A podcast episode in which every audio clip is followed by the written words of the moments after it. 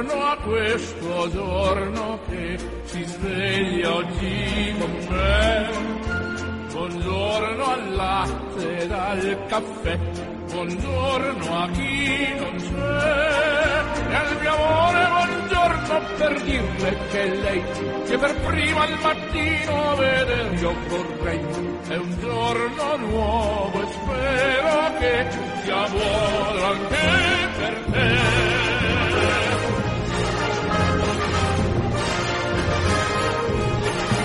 A tutti giunga un cordiale saluto e l'augurio di una felice e serena giornata da Orazio Coclite, in studio per il Buongiorno di Radio Vaticana. Oggi approfondiremo il tema della passione per l'evangelizzazione, lo zelo apostolico del credente. Tema questo trattato da Papa Francesco nel corso delle udienze generali del mercoledì. Non mi resta dunque che augurarvi un buon ascolto.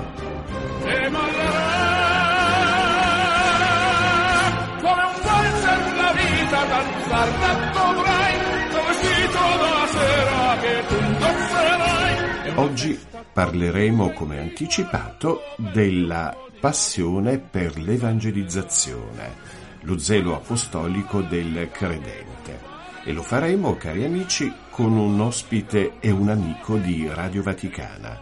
Si tratta di Don Luca De Santis, assistente pastorale presso l'Università Cattolica a Roma, docente di dottrine politiche e sociali e autore di numerosi libri.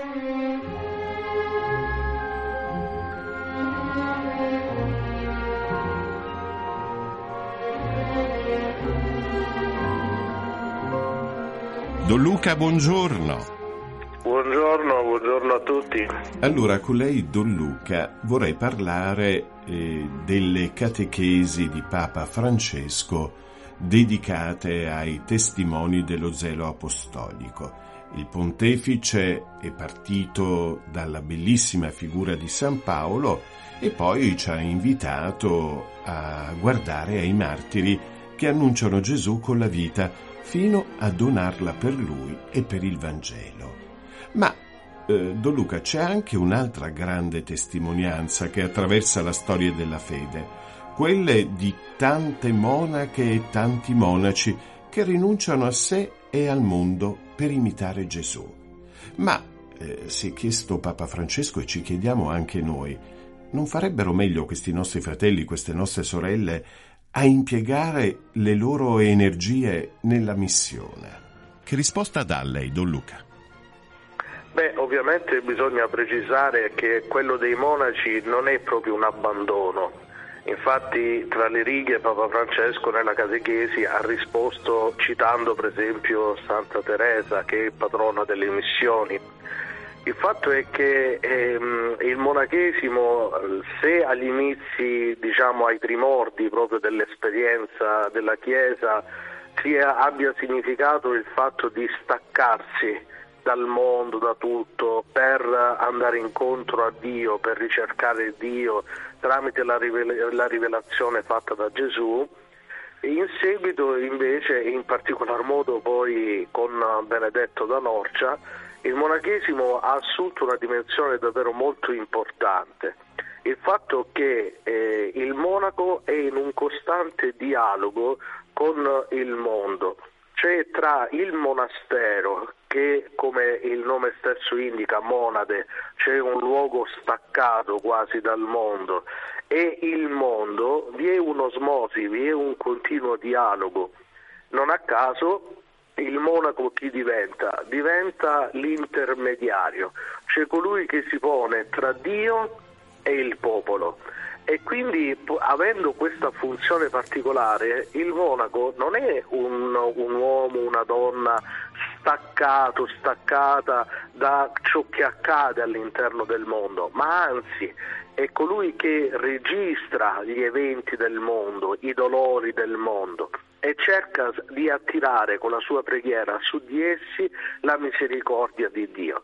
Quindi il monaco diventa lo strumento della preghiera in modo tale da attirare con la sua preghiera proprio Dio verso i bisogni dell'umanità e questo credo che sia un elemento fondamentale. In secondo luogo, chiedo scusa, volevo solo sì, certo. questa cosa, in secondo luogo dicevo la grande rivoluzione di eh, Benedetto da Norcia per quanto riguarda i monasteri eh, a mio parere eh, è di fondamentale importanza, cioè l'ora et labora, cioè eh, una preghiera che diventa anche lavoro.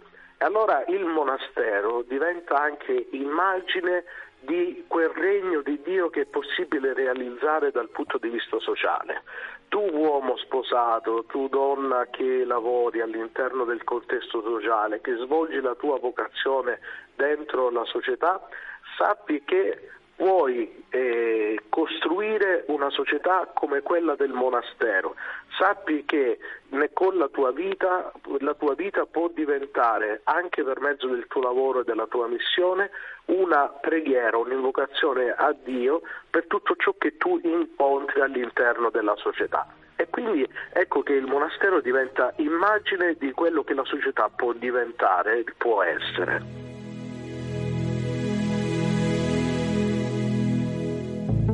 Ecco, Don Luca, ancora un interrogativo posto da Papa Francesco. Questo amore per tutti anima eh, la vita dei monaci e si traduce nella loro preghiera di intercessione. E a questo proposito il pontefice ha citato come esempio, lo ricordava anche lei, San Gregorio di Narac, un monaco armeno vissuto intorno all'anno 1000, eh, che ci ha lasciato un libro di preghiere nel quale si è riversata la fede del popolo armeno, il primo ad abbracciare il cristianesimo. Il santo monaco insegna a intercedere non in modo frettoloso, bensì portando al Signore le situazioni i nostri problemi. Ma perché, e vengo all'interrogativo, perché Don Luca c'è bisogno di questo? Perché Dio non provvede senza le nostre preghiere? Beh, questo interrogativo lo ci si pone anche all'interno del Vangelo stesso, nel modo di agire di Gesù quando compie dei miracoli.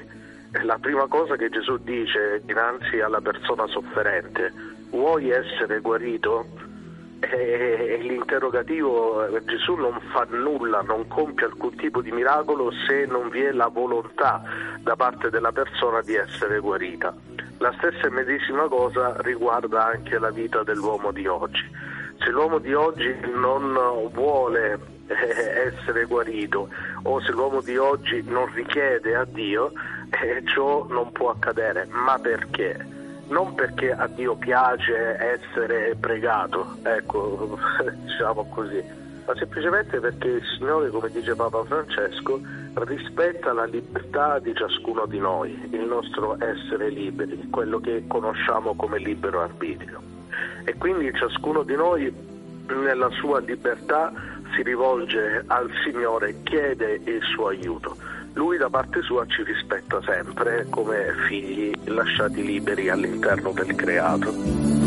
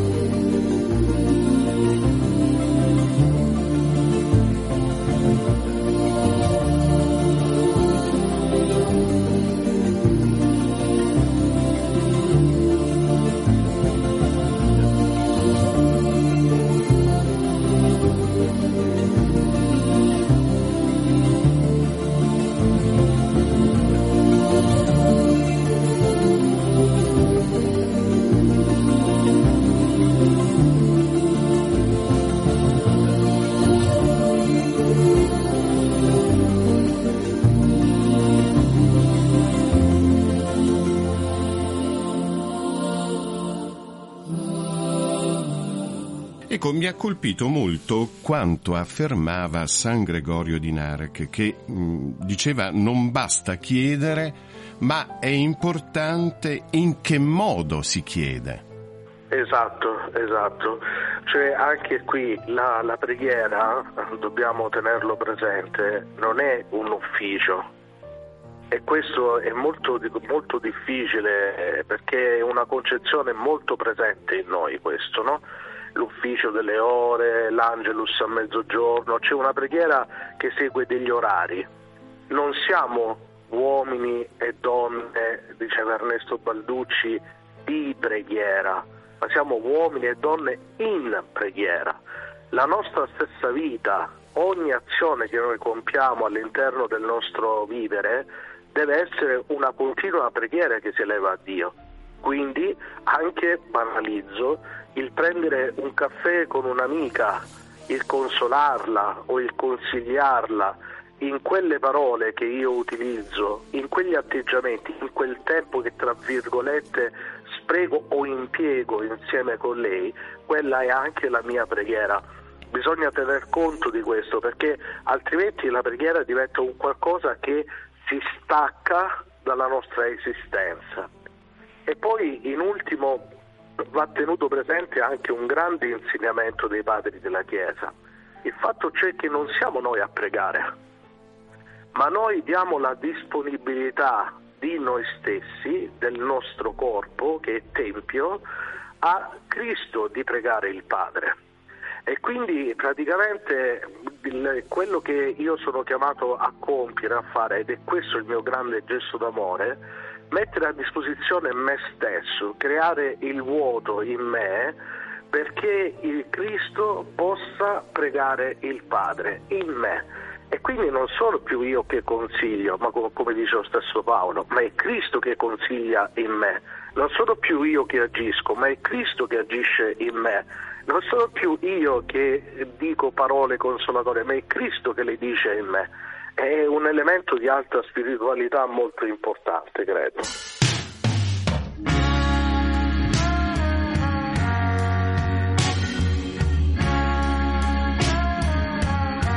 Spend all your time waiting for that second chance. Break that will make it okay. There's always some reason feel not good. this.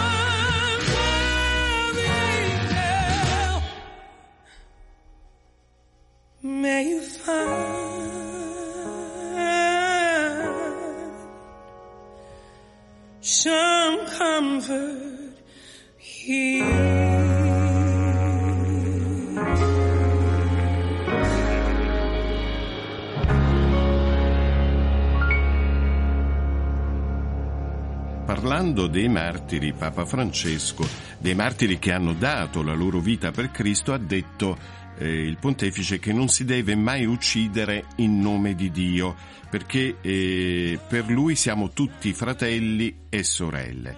Insieme, Don Luca, eh, si può dare la vita per gli altri.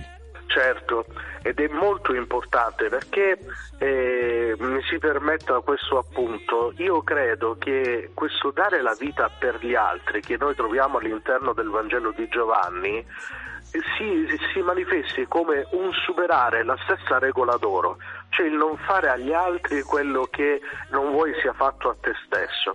Giovanni che scrive il suo Vangelo eh, dopo eh, le prime persecuzioni alla fine del primo secolo attua una riflessione molto importante e dice non c'è eh, amore più grande che dare la vita per il proprio fratello, quindi non toglierla, ma dare la propria vita per il proprio fratello. Don Luca, io la ringrazio, la ringrazio per le bellissime parole, per le sue riflessioni, faremo tesoro del, di, di, quanto ci ha detto sicuramente gli ascoltatori e faranno tesoro di quanto uh, ci ha detto stamane. Grazie Buona Don Luca. anche a voi, grazie, grazie di cuore. Grazie a Don Luca De Santis, assistente pastorale presso l'Università Cattolica di Roma, docente di dottrine politiche e sociali e autore di numerosi libri.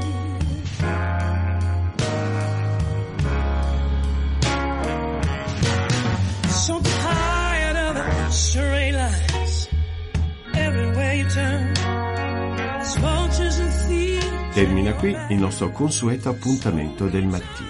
Grazie per averci cortesemente seguito e ancora l'augurio di una buona giornata.